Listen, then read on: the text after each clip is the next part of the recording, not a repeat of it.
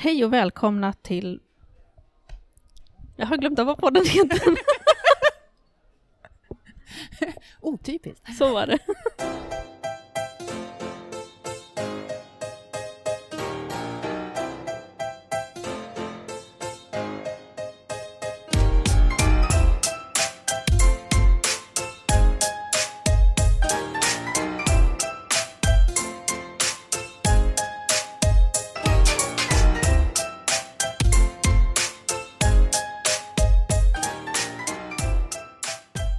Hej och välkomna till podden Otypiskt, en podcast om föräldraskapet till barn med NPF-diagnoser eller neuropsykiatriska funktionsnedsättningar. Idag har jag min första gäst med mig som heter Sofia och som har Instagramkontot Funkisfamilj. Och jag tänkte att du skulle få berätta lite grann vad du gör. Hej! Tack så jättemycket för att jag får vara med. Det känns superroligt. Och eh, podd första för mig. så det känns extra roligt. Eh, ja, vad gör jag för någonting? Jag startade mitt Instagramkonto Funkisfamilj för nästan precis tre år sedan, tror jag faktiskt. Eh, och det började faktiskt med att jag satt på en... Dels var jag väldigt frustrerad överhuvudtaget. Jag tror vi var mitt uppe i utredningen kring min äldsta son, storebror, eh, som fyller åtta år nu. Och då var han runt fem år. Vi hade en utredning för att se om man hade någon, någon bokstavskombination, en neuropsykiatrisk funktionsnedsättning. Och det var mycket känslor, mycket funderingar och jag kände mig lite ensam faktiskt. Mm. Eh, och visste inte riktigt vem eller hur eller vad jag skulle göra med alla de här frågetecknen och glädjegrejerna som jag hade och oron och allting. Och så var jag på en föreläsning som absolut inte handlade om det. Eh, det var Frida Boysen som eh, pratade om eh, sociala medier och digitalisering och hur alla borde vara på sociala medier och be out there. Så. Och jag satt där och bara okej, okay. jag kan ingenting om sånt här, har aldrig, jag har typ inte Facebook, ingenting. Eh, men det är där man ska vara om man vill veta mer om livet typ och om man vill påverka och allt vad det var. Så jag bara okej, okay. då kom jag hem den kvällen och tänkte så här, ja men då måste jag väl göra det här nu då. Jag måste get out of your comfort zone. Nu provar vi. Eh, så då startade jag kontot på kvällen. Och sen dagen efter, när jag skulle göra mitt första inlägg, så var det tajmat så bra med att Elaine Eksvärd eh, gick ut och berättade att hennes dotter, eh, Evelyn, eh, har en diagnos som heter Williams syndrom. Mm. Och då startade hon tillsammans med tidningen Mamma eh, en, en kampanj så om att eh, inte så konstigt. Just det. Ja, så att funktionsvariationer är inte så konstiga. Mm. Och då gjorde de en hashtag. Och jag bara, gud vad bra. då finns det ju en plattform här också. Så här kan jag börja skriva. Så det var så det började. Eh, och eh, ja, nej men jag fick en extra familj, lite så, mm. genom det kontot. Eh, det fick, eh, ja men det är ju andra, det är ju andra mammor som följer kontot. Och som jag följer massa andra konton också. Det finns ju alla möjliga människor ute på nätet, inser man plötsligt. Precis. som, som bor på andra ställen, allt möjligt. Så att man kommer ju mycket närmare varandra. Liksom. Um, och ja, men andra, andra föräldrar, andra syskon till barn med funktionsnedsättningar. Allt möjligt. Uh, och alla de här personerna har hjälpt mig så otroligt mycket med alla mina frågetecken. Att inte känna mig så himla ensam. Så. Precis. Så det är väl där från början som jag startade det här kontot. Att känna mig lite mindre ensam. Eh, och hoppas att jag kan få någon annan att känna sig lite mindre ensam också. Precis, ja. Alltså det, det är ju verkligen därför den här podden startades också, just av samma anledning. När man pratar med andra föräldrar så inser man att alla känner sig så ensamma. Och vi behöver det här gemensamma rummet att få ventilera i. Och jag tror att ditt konto är väldigt viktigt just av den anledningen att man får bli inbjuden i en, i en vardag hos någon annan som går igenom samma saker eller som kan relatera till det man själv går igenom oavsett om man delar diagnos till exempel. Det behöver man ju inte nödvändigtvis göra. Så jag tror att ditt konto har en väldigt stor betydelse för många. Du har ju ändå fyra, över 4 000 följare. Ja. Nej men och just det där att det är många som följer som faktiskt inte har barn med autism eller ADHD eller någonting sånt, utan man delar, är man funkisförälder, funkisfamilj, så är man. man. Man delar ganska mycket av de här känslorna, helt oavsett diagnoser. Eh, Absolut. Och det, ja, det är väldigt fascinerande faktiskt, att man, man finner styrka i varandra, även fast man, jag känner kanske inte igen allas diagnoser eller vardagsutmaningar i detalj. Men generellt så kan man känna igen väldigt mycket. Mm. Jo, alltså vi har ju, och du och jag har ju suttit och pratat här lite grann innan och man, man, eh, det blir ju så lätt så att man, man, man sitter i sin bubbla och inte man vill inte vara en belastning för omgivningen, man uppfattar sig som en belastning för omgivningen. Man får ju de signalerna ibland också utav omgivningen. Vilket gör att man, man blir hyperkänslig lite grann för hur andra kan uppfatta en och sådana saker. Och då blir det att man sitter där på sin kammare och kanske inte tror att någon annan går igenom samma sak och då blir det väldigt tungt. Det blir mm. ju otroligt tungt när man inte har någon runt omkring sig. Jag tänker att vi har ju liksom lite av ett ämne idag och alla som har lyssnat på mig i andra poddar förut vet att jag är svammelmästaren AB liksom. Så att jag, jag går ju från röda tråden konstant. Men vi tänkte lite grann prata om det här med hur vikten av just stödet i omgivningen, Eh, att eh, nära och kära förstår eh, och det, att man inte alltid väljer sin familj, eller att man ibland inte alltså den här familjen man inte har valt behöver inte vara den som kanske är den närmsta familjen i alla avseenden, utan kan, det kan vara den här förlängda familjen som man har skaffat sig genom att andra går igenom samma sak.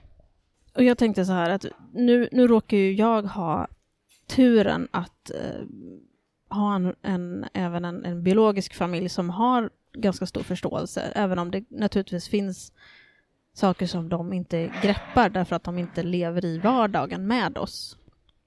Så det är ändå liksom en, en familj som inte lever i förnekelse.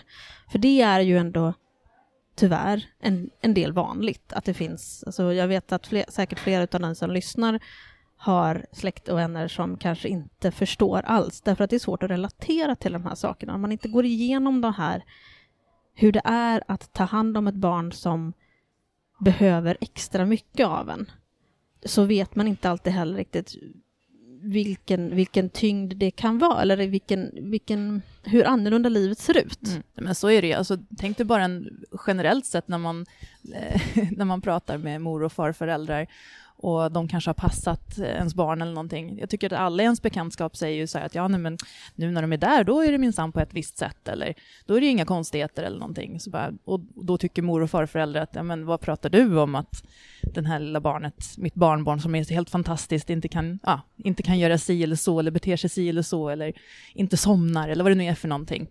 Och då har du bara det som grund i den typiska familjen. Mm. Eh, lägg då på det här med att att det inte alltid, att det inte blir riktigt som en vardag som andra eh, för oss. Eh, med rutiner eller med förberedelser eller med, med känslor som inte yttrar sig riktigt som, som alla andra. Så. Nej.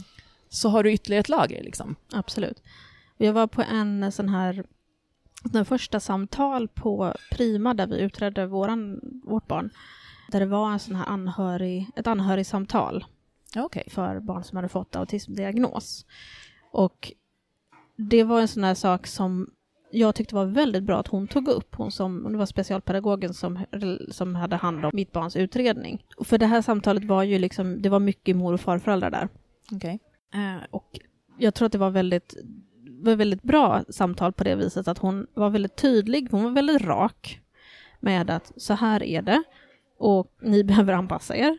Eh, det, det, finns liksom inte, ni kan inte tro att det här kommer att växa bort eller liksom de här vanliga sakerna som man kanske, eller att det här är en fas som de går igenom och som kommer försvinna sen, liksom det, det, det är väldigt lite sånt och mycket så här, nu livet ser ut så här, så, så det måste ni acceptera. Eh, och en annan sak som hon sa också, det var att ni kommer att ha barnen hemma hos er och ni kommer inte se de här sakerna på samma sätt som föräldrarna gör. Därför att, jag kommer inte ihåg vad hon kallade det, hon kallade det något speciellt, men det var någonting med att, liksom, att det var så här, mm, anhörig lynne eller någonting sånt där. Att när barnen är hemma hos mormor och morfar eller farmor och farfar eller hos moster eller hos någon kompis så, där, så kan de inom citationstecken skärpa sig under en period. Och det de här anhöriga inte ser, det är ju urblåsningen som sker när det här barnet kommer hem sen. Motreaktionen och hur mycket de måste få ur sig efter att de har försökt vara städade, ordentliga. Hålla ihop. Hålla ihop, precis, ja. absolut. Så dels var det det att ni, ni, även om ni inte ser de här extrema grejerna som föräldrarna verkar trötta över, så behöver ni lita på att de finns där. Och sen också, det var både det och också kanske att dra ner förväntningarna på barnen när de är där så att de har, känner att de kan vara trygga nog att vara sig själva. Så att det inte blir den här, det kommer alltid bli den här extra motreaktionen när de kommer hem, men den behöver kanske inte bli så stor om de känner att de måste hålla ihop så mycket hos an de anhöriga. Mm. Eh, och det tycker jag var väldigt bra sagt, för att ofta så blir det så att man känner att man pratar lite grann för döva öron när det handlar om ens egna föräldrar. De är ju vana vid att säga emot en själv. Liksom. De, de behöver inte svälja allt jag säger. Liksom, så. Um, men att höra det från en annan liksom, myndig person så på det viset tror jag var väldigt bra. Uh, det, var, det var många anhöriga där som man såg lite grann att de tittade lite grann på varandra och så här, de kände igen det här. Mm. Och de var ju många av dem, flera var ju där med någon av föräldrarna till det barnet och de liksom så här tittade lite så menande på varandra. Att, ja, mm, det, det, här är ju det jag sagt hela tiden. Mm. det låter ju fantastiskt. Jag önskar att det hade funnits någonting sånt eller att det fanns någonting sånt eh, för oss också, eh, mm. där jag bor.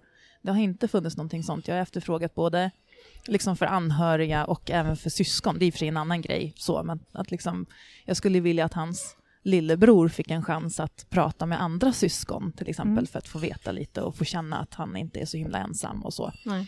Eh, men det finns inte. Eh, men just sånt där att få en tredje person som säger någonting, jag tror att det är guld värt.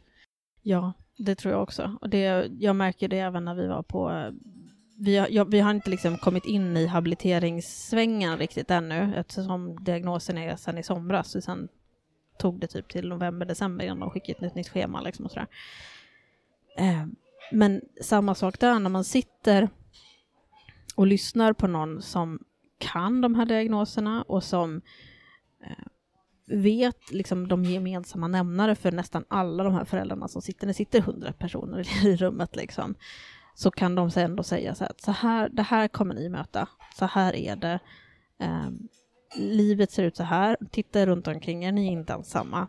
Um, och då blir det också så här, lite lättare att ta det de säger på allvar och ta det till hjärtat lite grann och känna att det är inte bara jag som tycker att det är så här, utan nu säger hon ger mig, eller han ger mig en bekräftelse på att livet är som det är och att de här sakerna som känns tunga eller de här sakerna som tar mycket energi och som kan vara krävande av en. För att gudarna ska veta att det här med tålamod är någonting som vi alla måste ha. Alla föräldrar måste ha tålamod, men, men vi som har barn med speciella behov behöver mer tålamod. Mm. Alltså det, där kan man ju liksom gå in i detaljer hur mycket man vill, men vi har ju alltid från tics till, till eh, alltså, hur, hur barn hanterar stress, till ut, utbrott, till Eh, förberedelser till att upprepa sig utan att tappa tålamod. Alla, alla de här sakerna kräver ju så otroligt mycket tålamod av oss som man inte behöver ha med de normtypiska barnen. Och där tror jag att många anhöriga kanske inte alltid förstår och kan relatera om de inte själva har gått igenom samma sak. Nej, men så är det. Och man är inte så himla kaxig heller själv i det här, precis som du säger. Alltså, med, med min son, det var ju vårt första barn eh, som förstagångsförälder så i alla fall jag var väl lite så här, okej, okay, hur gör man nu då? Och är det här, det, det är väl så här det är. Så. Eh, för så här är det i min familj. Ja, så. Eh, och det var nog inte förrän, förrän vi fick eh, hans lillebror som jag började inse att, aha, kan det vara så att det inte är liksom vanligt att man måste ha ett blått glas varje gång man äter middag? Och att det blir värsta grejen om man inte får ett blått glas. Jaha, mm. okej. Okay. Um, ehm, och, och det här tålamodet som du pratar om, att jaha, oj då, nu man kan, med mitt andra barn så går det ju att säga till på ett annat sätt eller resonera, även fast han har varit liten. Liksom. Eh, jaha, det, kan det vara så? ja, men precis. det är inte bara jag som, som i mitt föräldraskap inte vet vad jag håller på med när jag blir alldeles utmattad eller trött eller vad det nu är för någonting. Så, eh, utifrån att ja, men det kanske inte är helt, helt vanligt att man har de här konflikterna eller de här situationerna varje dag. Eh, så. Nej, precis. Så jag kan förstå att det inte är så himla lätt för omgivningen heller att förstå det. Har man inte haft eh, en sån familj eller ett sånt barn, då går det nästan inte att förstå. Man måste vara väldigt, väldigt nära. Jag tror att min mamma, jag har ju också en familj som, som har varit väldigt förstående och stöttat och hjälpt till väldigt mycket och så. Men jag tror att, nu är storebror åtta år snart, hon sa, min mamma eh, sa för kanske någon månad sedan, nu Sofia, nu börjar jag förstå lite av vad det är du pratar om. Och det är alltså med bakgrund till att min mamma och pappa har hjälpt till extremt mycket det senaste ett och ett halvt året och varit hemma hos oss flera gånger i veckan och haft barnen och kommit hem och hjälpt till och så. Och då har, har de liksom fått den inblicken att de har fått leva i er vardag. De har fått se vår vardag mycket mer. Och lite det här som du var inne på innan, att barnen har mer och mer slappnat av lite när de är med dem, eller när de är hemma hos oss. Eh, de försöker inte hålla ihop lika mycket. Eh, och min äldsta son, han älskar sina morföräldrar, men det, det tar mycket energi att umgås. Så är det. Mm. Så att, eh, ja, nej, först efter några, liksom, ja, för, någon, för några veckor sedan, någon månad sedan, då. Och då har hon ändå inte sett allting. Nej, nej det har de ju inte. Såklart. Det, det är svårt, då måste de ju ha levt där i åtta år också. Precis. Och även, även, ähm, även liksom de olika föräldrar, föräldrarna kan ju ha olika erfarenhet av vad som pågår i hemmet, även om de lever under samma tak. Vi kan ju prata lite grann om hur, hur det kan se ut när barn som har eh, funktionsnedsättningar när deras energi tar slut lite grann. För att ge folk lite grann ett, ett, ett kontext.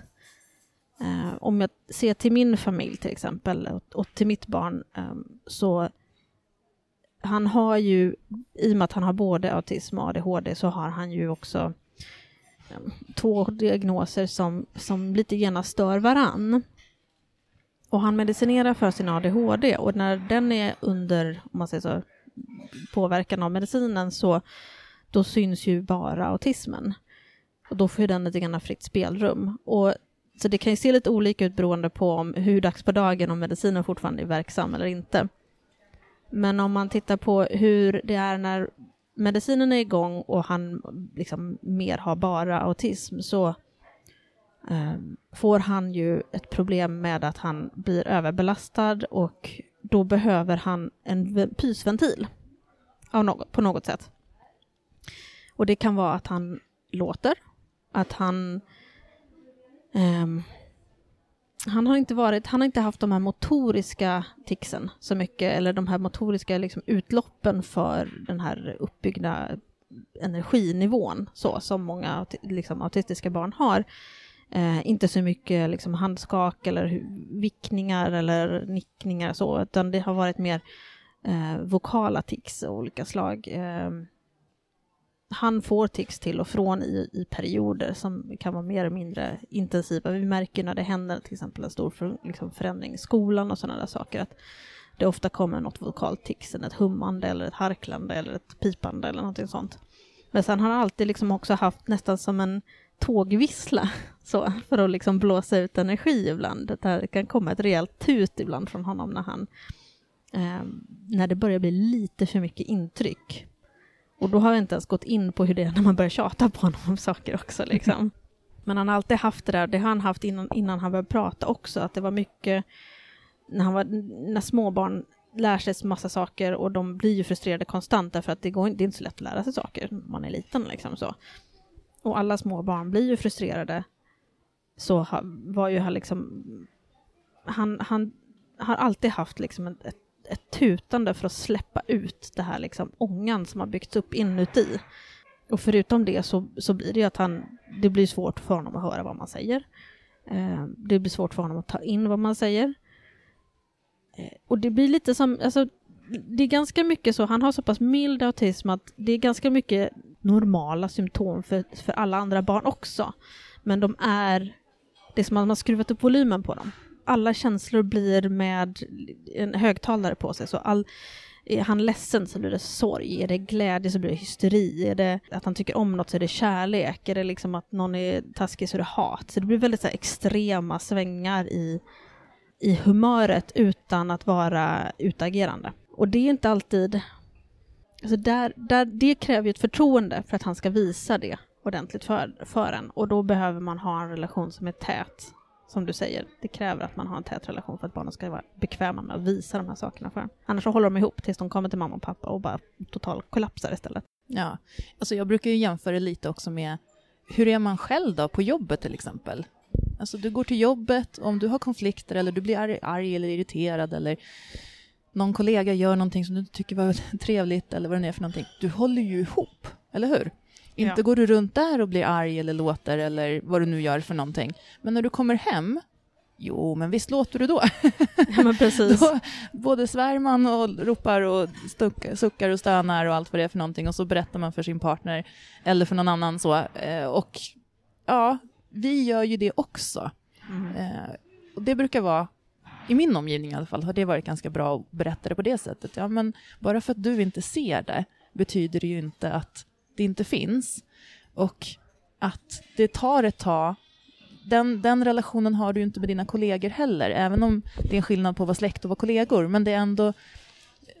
Det, det krävs mer för att verkligen släppa in att vara det där ditt allra, allra sannaste jag. Eh, för det är ju lite läskigt. Tänk om den andra personen blir arg, ledsen, ja men så, stöter bort mig på något sätt. Mm. Och det är egentligen, egentligen är det, när jag tänker efter så, och när du säger det, ibland så kan man nästan tänka att barn med just autism är lite som små vuxna på det sättet att de har eh, de kan ju, och det ska gudarna veta, att de kan bete sig väldigt här, socialt märkligt ibland. Eh, på sätt som kan uppfattas som främmande eller olämpligt eh, eller, eller gränslöst. Men när det kommer till sådana där saker så är det nästan en instinkt de har att inte visa alltid liksom just vad som, och det är inte alltid de har förmåga att berätta heller, men de är ju fortfarande små barn, det är inte så himla, himla lätt att sätta ord på känslorna. Så att de, de har ju det här, den inne, liksom in, inbördes konflikten hela tiden, eh, som vi andra kan filtrera bort, men som, som går rakt in för dem, liksom, som, som ligger där och skaver hela tiden. Mm. Absolut. Jag tänker på det där som du sa också med, med omgivningen och eh, att ja, men för att ge ett konkret exempel och så som du pratade om, att det, det, finns många tror jag som, som säger att ja, nej, men jag har ju hört någon gång också säga att nej, men jag tror inte att storebror har autism för att han beter sig ju inte på det sättet. Nej, okej. Okay. Jaha, vad spännande. Eh, och då finns det ju ett väldigt stort spektra på det, så hur man är. Och vi alla är ju individer helt oavsett diagnos eller inte, så det finns ju inte en normtypisk person som är lik en nor annan normtypisk person. Och nej. säger man så, då blir folk så här, just det, nej men det, ja, så varför skulle en autistisk person vara likadan som en annan autistisk person? Eh, men visst är det så att många barn också får utbrott eller de ställer samma fråga flera, flera gånger eller vad det är för någonting. Och så får man höra att ja, nej, men så är ju mitt barn också. Och så bara, ja, fast gör ditt barn det varje dag? Får ditt barn ett utbrott för att dörren öppnades på fel sätt? Ehm, ställer din, ditt barn samma fråga tio gånger på tio minuter? Varje dag, mm. varje timme, varje gång. Nej, det gör den nog inte. Och då är det inte riktigt samma, samma sak. Eh, jag tänker på just det där att, ja men, för det kan vara så svårt att förklara att det är inte, det är inte något jätteextraordinärt, det är inte någonting jättespeciellt eller jätteannorlunda med våra barn. Det är bara att man har dragit upp volymen. Precis. Och det vet jag inte riktigt om det alltid liksom ja, det är svårt att förklara och det är svårt att ta till sig. Jag möter ju ofta när man berättar för en ny person, framförallt någon som ska ha med barnen att göra, liksom att, att mitt son har ADHD och autism. Framförallt när han var lite yngre så fanns det fortfarande en oro för hur eh, för den andra personen då, liksom att hur ska jag bete mig kring ditt barn? Vågar jag göra det här? Vad händer om jag tittar honom i ögonen? Kommer han få ett utbrott då? Vad händer om jag säger nej till någonting? Kommer han få ett utbrott då? Och det är så här, det finns nog en rädsla också hos människor. Därför att alltså, min första erfarenhet av människor som har eh, neuropsykiatriska funktionsnedsättningar, det är ju den här diagnosen som vi hade förr med DAMP. Eh, och jag hade en vän som jobbade som resurs på en skola åt ett barn som hade DAMP och som hade väl utagerande. Eh, och där han behövde liksom, ehm, och jag vet inte hur korrekt det var där och då, för jag, jag känner inte egentligen till situationen, men jag vet att han fick berätta det några gånger, att han vid några tillfällen fick liksom inte hålla fast riktigt, men liksom hålla om det här barnet för att han skulle samla sig, för han hade inte förmåga att fysiskt samla sig, utan det blev liksom att alla håll, så han fick hjälpa till att omfamna det här barnet några gånger. Eh, och att det ju hände att han fick en smocka liksom. Så, så. Alltså. så att jag tror att många är väldigt rädda också för fortfarande, även om, även om vi pratar så mycket mer om ADHD och autism och andra eh, funktionsnedsättningar idag så är vi ju fortfarande okunskapen kring hur livet ser ut med barnen som har de här diagnoserna. Um, och hur olika det kan se ut och att alla inte är stöpta i en form och alla som har autism är inte Rain Man. Mm. nej men precis, att så här, ja, men då, då förstår han inte några känslor eller han är inte känslomässig men storebror, han, han är den mest empatiska person jag någonsin har träffat. Han har så mycket känslor, så mycket hjärta, så mycket omtanke så att det är löjligt. Liksom. Mm. Eh, sen har inte han alltid förmågan att uttrycka det på ett sätt som, som alla förstår. Eh, eller ja, men på det typiska sättet. Men att han, han är mer empatisk än de, majoriteten av de som jag träffar. Har du hört att habiliteringen säger sådana saker nu till den? Det tycker jag är väldigt bra. Att de, att de säger... Eh, att barn med autism är mer empatiska än barn utan autism? Nej, det har jag inte För hört. det säger de faktiskt nu. Um, de är ganska noga med att påpeka det, just därför att dels är det ju någonting som man får höra hela tiden, att ditt barn kan inte, liksom, förstår inte vad jag känner. Liksom. Men det som händer, det är ju att när barnen, barn som har autism, de har ju inget filter de observerar ju allt som pågår. De kan inte nödvändigtvis säga okej, okay, det är det därför att så. Eh, nu ser du ut så här därför att du är arg därför att jag gjorde det här eller någonting sånt här hände och därför är du stressad. Eller liksom, de kan ju inte sätta, nödvändigtvis sätta orden eller tankarna på det därför att de är ju små barn fortfarande. Men det går in. Och där bygger man ju också upp den här det här pyset mm. som byggs upp under hela dagen. Liksom. Att det blir mer och mer och mer. Är man stressad på morgonen då fylls den där pysbägaren på därför att de har sån hög empatisk förmåga att ingenting filtreras bort. De kan inte bortse från någonting som händer runt omkring dem. Sen så är det svårt för dem med ömsesidigheten i en konversation och då blir det svårt för dem att uttrycka eller förmedla att de förstår situationen eller att alltså jag kan inte riktigt förklara varför de har svårt med ömsesidigheten, men du vet ju vad jag pratar om. Ja, absolut. Ja, men absolut. Jag vet inte riktigt heller varför de har svårt med ömsesidigheten på det sättet, men det här med att spegla andra, att medvetet göra det, är ju en svårighet. Att liksom, ja, men sätta det i kontext, det man känner med hur man uttrycker det. Eh, varför vet jag inte riktigt. Eh, men men som sagt, han, han är en av de empati mest empatiska personer jag känner och plockar ju väldigt lätt upp allas känslor, på gott och ont. Det blir väldigt dramatiskt. Eh, att är någon ledsen så plockar han upp det och blir väldigt, väldigt ledsen. Mm. Utan att kanske alltid egentligen veta varför heller. Men han plockar upp alla känslor. Och jag sa till någon någon gång så här att gud, jag måste börja sluta sucka ibland. Jag gör det automatiskt för att energin tar lite slut eller någonting. Men han plockar upp det så starkt och blir liksom orolig att, ja men är du arg mamma eller är du, vad är det för någonting? Och jag kanske bara, du vet, pyser jag också. ja men precis. så. Eh, och jag menar, att jag suckar, det är ingen annan som plockar upp det. Att, hur jag mår, det är han som gör det. Mm. Så. Mm. Så Det är det här detaljseendet som de har. De Ja. kan plocka upp de här små detaljerna som man tror att man eh, är diskret med. precis, ja, precis, och så nej. Och sen samtidigt så kan det vara väldigt svårt för dem att borsta tänderna ja, på rätt sätt, därför, trots att man har sagt 10 000 gånger, liksom, Ja. eller visat och man har skrivit ut bilder och laminerat och satt upp. Och liksom.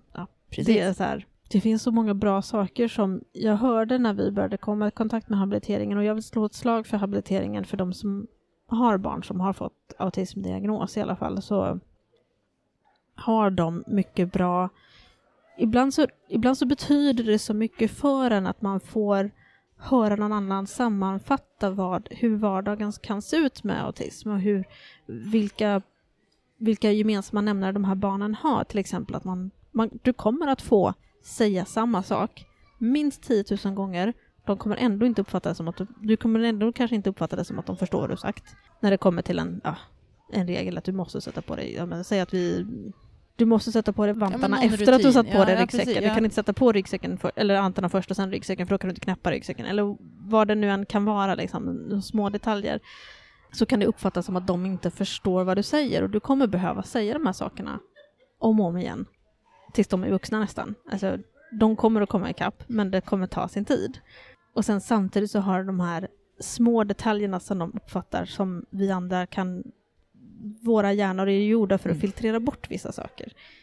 Så vi kan filtrera bort en hög ljudnivå runt omkring oss, vi kan filtrera bort trafiken som passerar, vi kan eh, filtrera bort en, att lampan är liksom lite för stark. Kanske inte om den flimrar för det kan vara jättestörigt, jag ska inte svära i podden men eh, det kan jag visst göra, men det är min podd. Nej, men, men, men sådana små saker som vi inte uppfattar som störande därför att våra hjärnor kan filtrera bort sådana här saker så är ju det liksom som en oisolerad elkabel. För, för framförallt barn med autism, även vuxna med autism har ju samma problem även om de man, jag tror att man lär sig att hantera, man lär sig hur man ska hantera sin egen stress på ett annat sätt ju äldre man, ju äldre man blir och om man får rätt hjälp som barn naturligtvis. Sen kan de ju filtrera bort, alltså vi filtrerar ju bort saker som är bra också. Som, som våra barn, på grund av att de inte kan filtrera det, liksom plockar upp. Eh, eller observerar eller uppmärksammar på ett helt annat sätt. Jag brukar ju säga att ja, men han har ju öppnat världen för mig. För att jag ser så mycket saker nu som jag inte har tänkt på innan.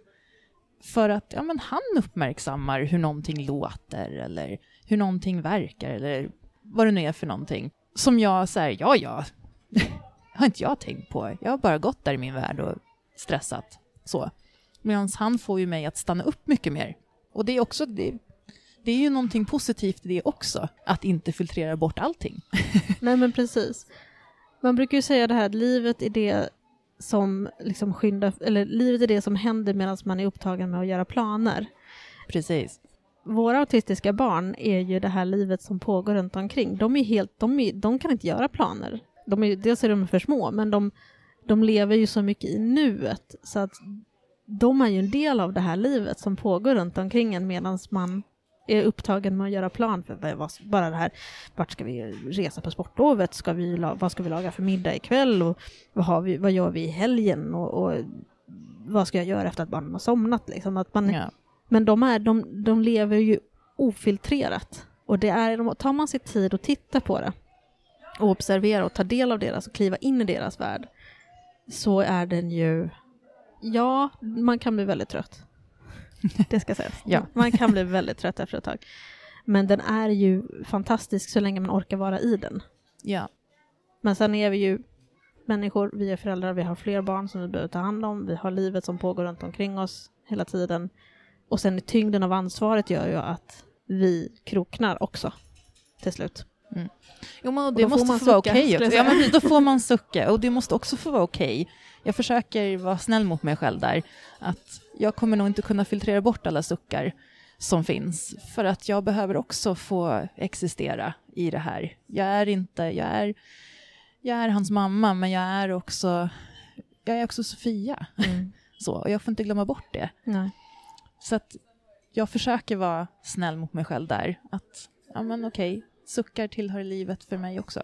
Ja, ja men precis. Och då är det ju så viktigt att man har de här anhöriga och nära även om det kanske bara är ens partner, att man hjälper varandra att få den här lilla pausen som man behöver ibland.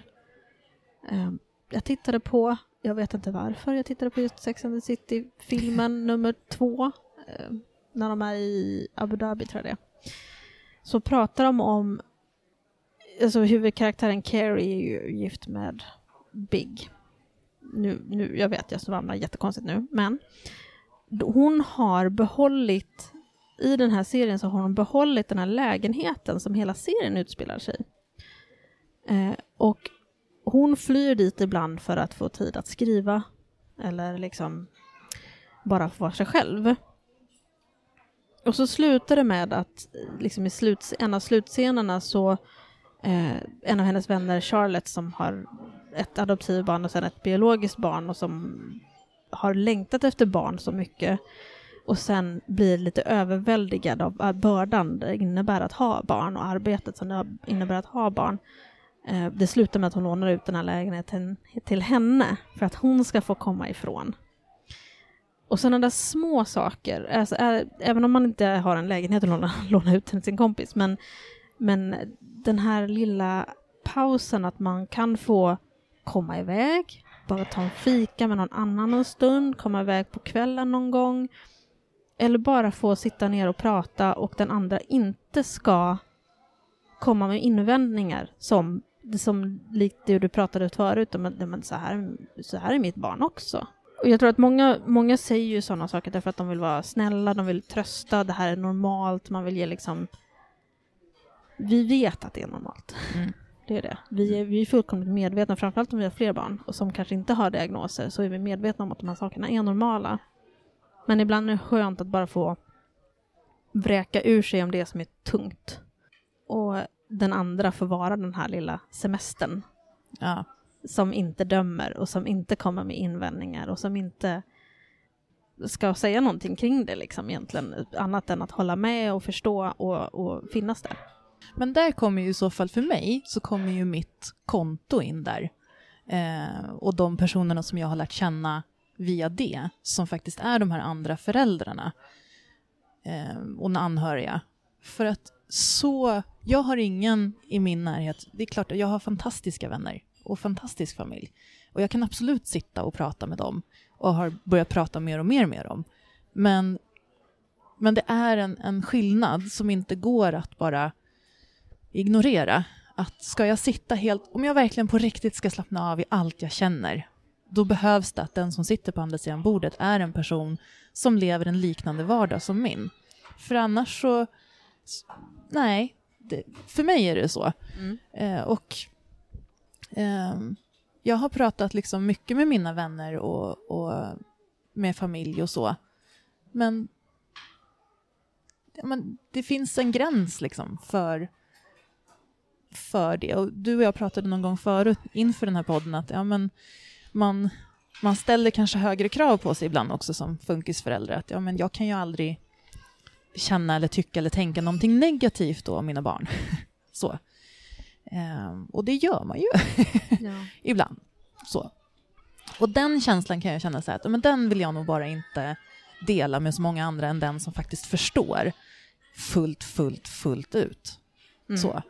Uh, för annars så känns det som att jag antingen säljer ut mitt barn eller att den andra, ja men, ja, nej, att den andra kanske dömer på grunder som inte är liksom den hela bilden på något sätt. Ja men precis, man vill inte låta otacksam. Nej, precis. Man vill inte låta som att man inte uppskattar sina barn. Jag tror inte, eh, som du säger, har man inte, det är lite som när man sitter och pratar om ett trauma, om man har trauma själv och så sitter man och pratar med någon som inte har trauma. De precis. kommer aldrig att förstå till fullt. Nej. Så är det liksom, alltså, pratar man, alltså alla har, de, de flesta människor har ju någon form av trauma från barndomen, antingen är det mobbning eller alkoholiserade föräldrar eller Alltså, det kan vara jätteskador, syskon som har varit skadade eller liksom sjukdom i familjen. Alltså, mm. Det finns alltid någonting. Det kan vi ta in också, människor som har varit med om krig ja. och sådana saker. Eh, som är fruktansvärda trauman. Men sitter man och pratar med någon som aldrig har varit mobbad, som var den populära i klassen, som aldrig har liksom, som hade normala föräldrar som inte var konstiga och betedde sig märkligt eller som bara faktiskt råkat åka igenom livet på ett bananskal så kommer den personen ha väldigt svårt att relatera till det du säger och hur det är bara sådana personer som någonsin skulle säga ja men släpp det nu. Ja.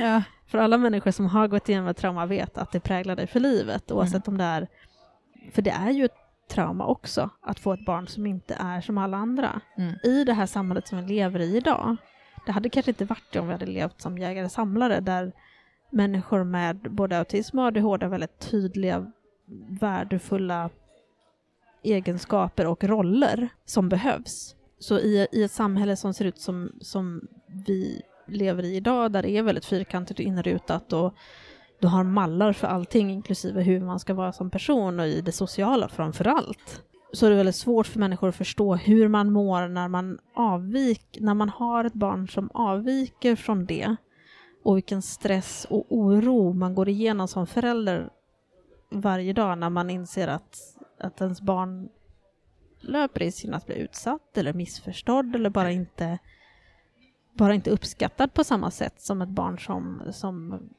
kan föra sig i socialt möblerade rum om man säger så. Mm. Ja men så är det ju. Jag kommer ihåg någon gång jag var på eh, barnkalas med lillebror och de andra föräldrarna stod och pratade om att ja, men nu ska deras stora syskon snart börja i skolan. Och, och, så, och det var en sån väldig liksom, uppsluppenhet kring det här och liksom, lite så här spänd förväntan, men ändå väldigt roligt. så. Och jag var helt tyst. För jag kände så här, nej, men om jag börjar nu prata om att jag har funderat på skolgång för storebror sen han var två. Eh, och liksom gått igenom vilken skola, hur ska vi göra, var ska vi vara någonstans, behöver vi flytta, ska vi, gå, ska vi flytta till en annan kommun, till en annan stad, börja kolla upp skolor där, alltså du vet vad händer om vi inte får, om vi inte får den här hjälpen som vi har rätt precis. till? Hur kommer jag hantera den här konflikten som jag vet att jag kommer att hamna med i skolan? Ja, precis. Alla de grejerna. Så jag stod där bara och var tvärtyst. För jag kände så här, men det här, det här är deras grej, jag ska inte jag, jag, står här och ser glad ut så, och hummar med. så. Men, men det finns inte en chans att, att vi kommer att förstå varandra i det här samtalet. Så. För de är ju också nervösa. Mm. Såklart, för att deras älskade lilla barn liksom ska börja i skolan och det är deras första barn också.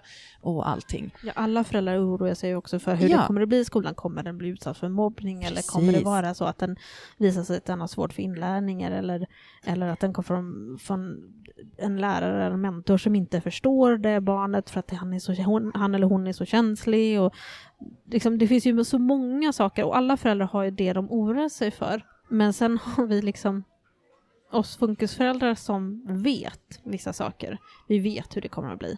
Vi vet kanske inte alltid vilka mödor vi kommer att möta, men vi vet att det kommer att bli tungt. För det har vi redan märkt på förskolan i regel. Ja, men precis. Alltså, du, herregud, du behöver ju bara åka till affären så märker du att det är en utmaning i vardagen. så att det, steget därifrån till att, att man ska in i de här ja, men motorvägen som jag brukar kalla det i livet, liksom, att du ska gå igenom vissa instanser eller vissa faser eller någonting. Ja, det är inte så konstigt att de är en utmaning i sig, när de små mikrodelarna i vardagen är utmanande många gånger. Mm. Mm. Och, och, den bryggan är svår att förstå fullt ut. Ja, det har du rätt i. Men jag tror att om man ska ta med sig någonting som anhörig eller som vän till föräldrar som har barn med, med, med, olika typer av besvär oavsett om det handlar om kroniska sjukdomar eller om det handlar om skador eller om det handlar om neuropsykiatri eller någonting sånt. Så är att ha ett öppet sinne för att det de berättar att inte försöka motsäga eller... Man behöver inte relatera. Nej. Eller hur? Egentligen, det har jag tänkt på blivit bättre själv också på sen storebror kom och jag upplever det från ett perspektiv själv. Men egentligen oavsett område, om du träffar någon som har fått cancer eller går igenom skilsmässa eller vad du nu än månne var, så du behöver inte relatera. Nej. Du kan sitta där och så är, så är du tyst. Ja, precis. så, och så bara låter du den andra personen få prata. Mm. Och så vet du att det här är den personens verklighet och sanning. Mm. Och jag behöver bara vara tyst och lyssna och kanske ge en kram eller bara nicka eller hålla om eller vad det nu månne vara för någonting. Men jag behöver inte relatera. Och komma tillbaka. Och komma tillbaka. Att inte, för att det värsta som finns när man har öppnat sig för en person som man känner att nu, nu orkar jag inte mer, jag orkar inte hålla emot, jag behöver, behöver, behöver ventilera med, här, med någon person nu liksom. Det är ju att den personen drar sig tillbaka sen, eller drar sig undan. Mm. För då får ju den här personen en bekräftelse på att det här var inte ett önskvärt beteende och det är mig det är fel på och jag har gjort någonting jättehemskt nu för att jag har lättat mitt hjärta här för den här personen. Det är ju ett enormt förtroende om du som normal eh, normfungerande person får sitta ner och, och, ta emot någon som har det jobbigt, liksom deras berättelse. Det är ett enormt förtroende som man måste förvalta och det är, det är lite knepigt att förvalta det på rätt sätt. Det är inte alla som fattar det. Och en del människor, jag tror att det är ganska mänskligt att man vill liksom man vill kunna relatera och man vill kunna säga ja, jag förstår vad du, bety- vad, vad du går igenom och sådär. Och jag förstår att det här är tungt. Jag hade, jag hade en onkel som, som, gick, som också haft cancer. Aha, men hur nära relation hade du till den onkeln när det kanske handlar om att min förälder har cancer eller mitt barn har cancer eller min... Alltså det... Man måste... Och det är liksom, jag, jag, jag är ganska dålig på att hålla tyst själv. Jag kan vara den som försöker relatera till allt. Um, men jag har lärt mig med ålder också att många gånger så handlar det bara om att sitta och lyssna, ta emot, ge stöd och, och tröst. Och att faktiskt erbjuda sig att komma tillbaka. Vill du prata vidare eller ska vi göra någonting annat? Eller vill du... Så att, man inte, så att inte den här personen känner att gud nu, nu, nu sa jag någonting som gjorde, känn, gjorde att jag kände mig väldigt, väldigt sårbar och den här personen försvann efteråt. För det är skräcken för oss som går igenom tunga saker, det att människor försvinner. Ja, absolut. Ja, och, det, och även om det inte handlar om att just följa upp att någonting har hänt, eller alltså om det är någon specifik sak som har hänt. Jag tänker just i det här livet så det var någon i min bekantskap som någon gång sa så här att ja, nej, men jag glömde typ bort att ni har varit med om det ni har varit med om. Eh, och det är inget konstigt, för att allas liv tickar ju på liksom.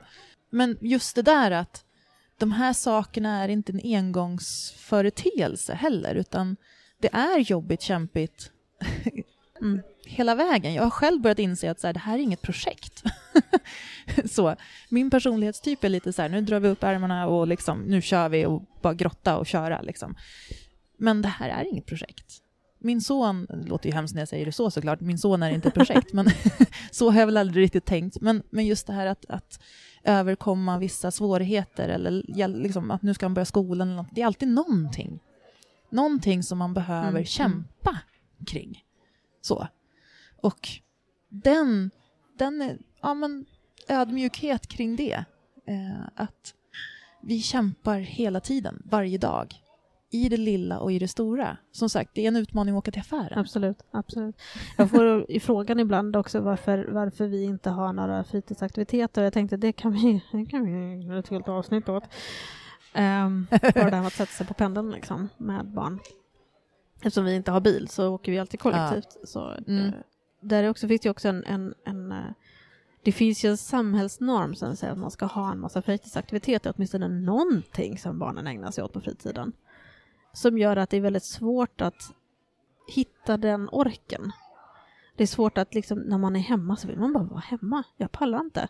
Om, om eh, må så vara att vi sitter och ugglar framför tvn hela lördagen, varje helg liksom. Nu gör ju inte vi det för att vi, vi får inbokade saker, vi har gäster som kommer eller mor och farföräldrar som kommer eller jag och min man ska iväg på någonting eller någonting sånt. Det är alltid någonting som händer men men är det så att man inte orkar, alltså jag, jag kan inte ens föreställa mig hur livet skulle se ut om vi hade liksom en aktivitet varje onsdag.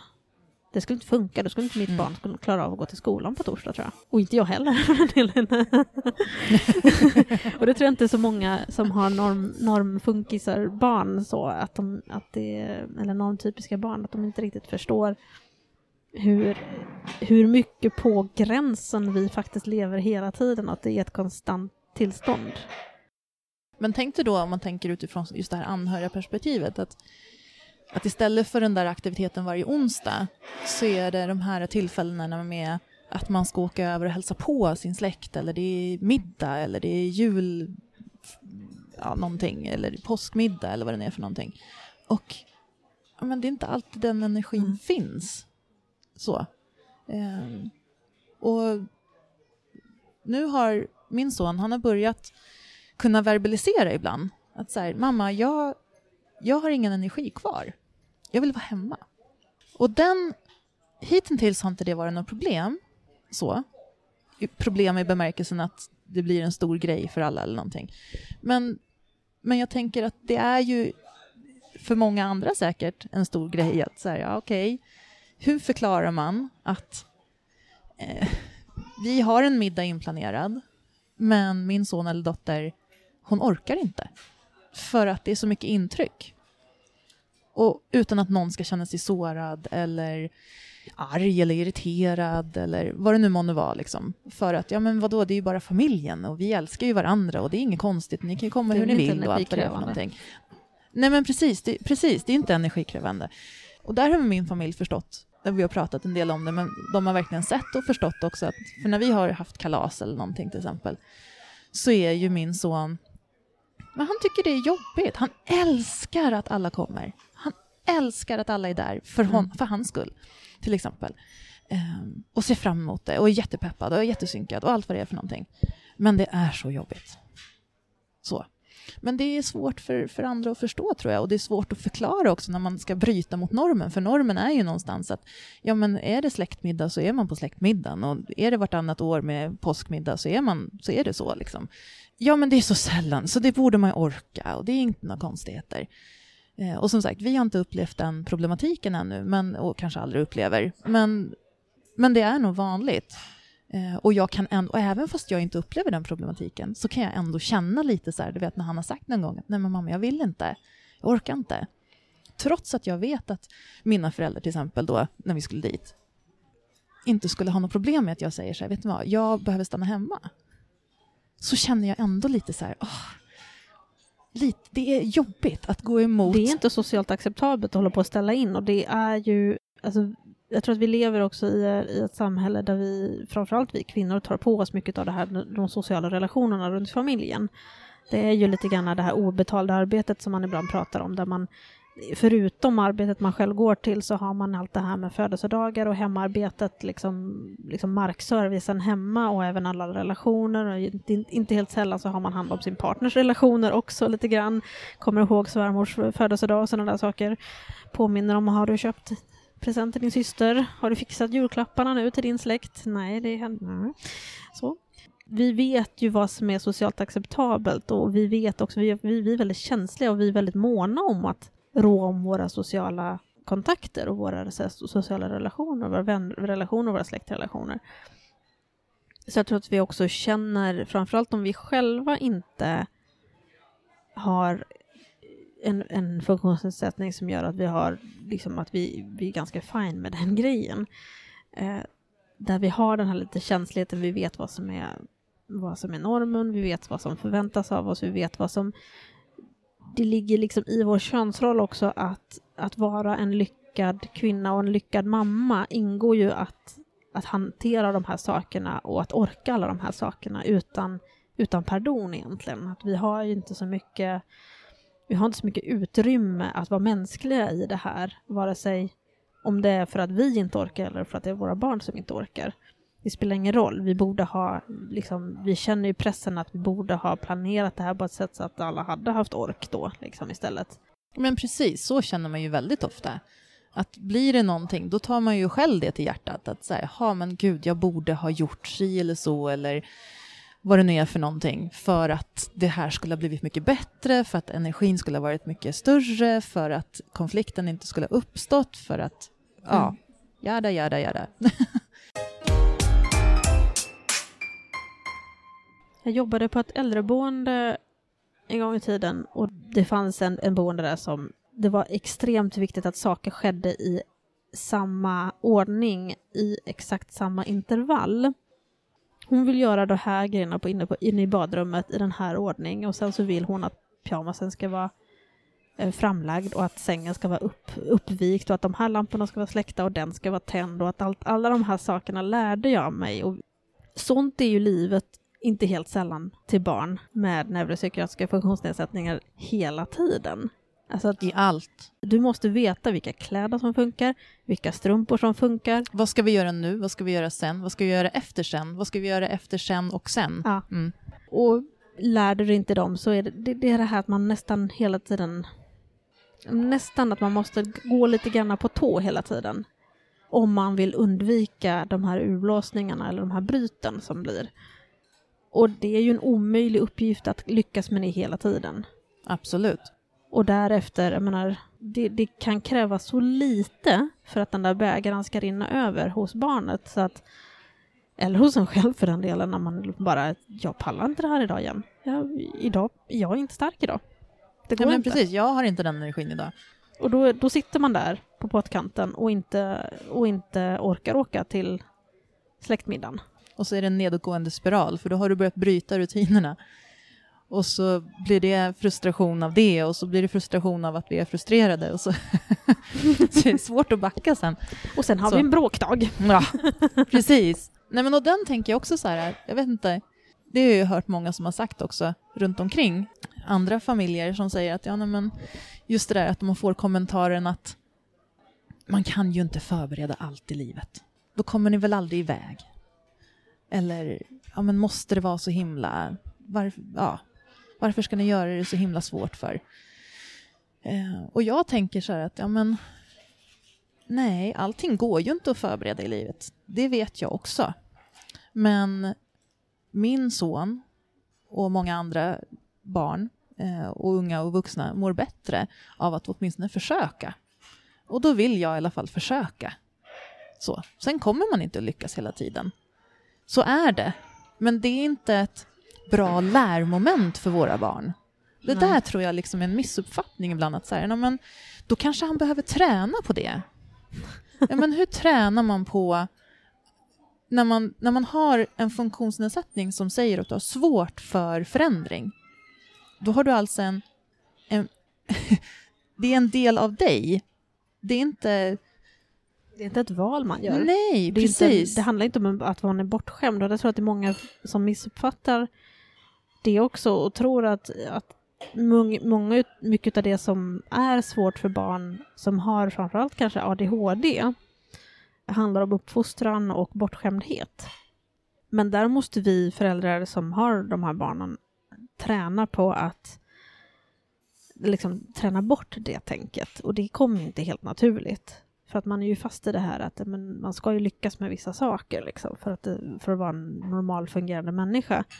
Men med de här specialförmågorna som våra barn har kommer vissa kompromisser i sig i liksom funktion, om man säger så.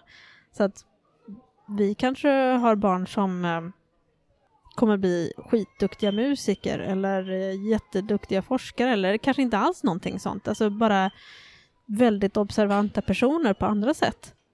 Men vi måste kanske göra ett klädspår i hallen för att barnen ska få på sig kläderna. Vi måste kanske gå den här extra milen för att göra det enkelt för våra barn.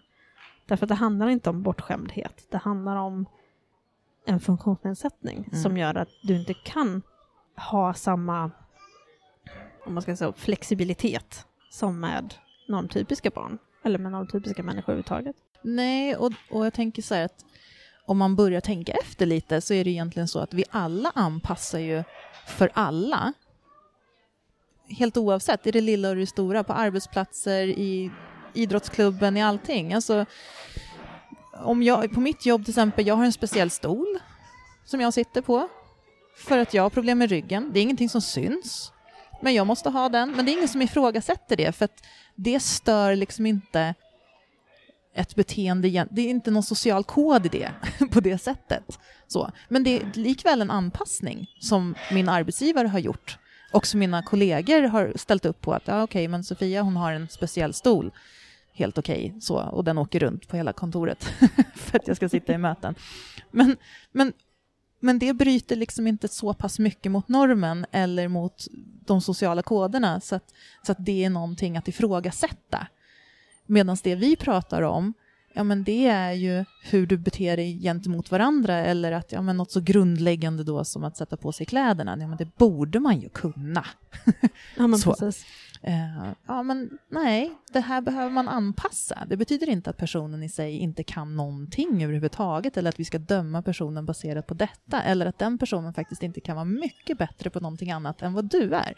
Och där tror jag att vi har en lång väg fortfarande att gå, både att förklara detta som, som vi som är i närheten eller anhöriga, men omgivningen att förstå detta Mm. och ta till sig. Mm. Absolut. Och där måste vi faktiskt avrunda dagens avsnitt. Nu har vi spelat in en stund här. Det gick snabbare än vad vi trodde det skulle göra. Ja. Jag hoppas att Sofia kommer att vara med som gäst fler gånger. Vi har i alla fall pratat om det. Tills nästa gång så vill jag att ni alla går in och tittar in på Sofias konto, Funkisfamilj, på Instagram. Hon har superbra mycket information. Fantastiskt konto. Jättebra jobbat faktiskt. Tack så det- Jag jättemycket. tror att det betyder otroligt mycket för väldigt många personer. Tack. Vi hörs igen om två veckor. Då får vi se om vi har någon ny gäst, eller om det är Sofia, eller om det är bara jag. Vi, eh, vi tar det som det kommer helt enkelt. Tack så jättemycket Sofia för att du var med i podden idag. Tack så jättemycket. Hej då!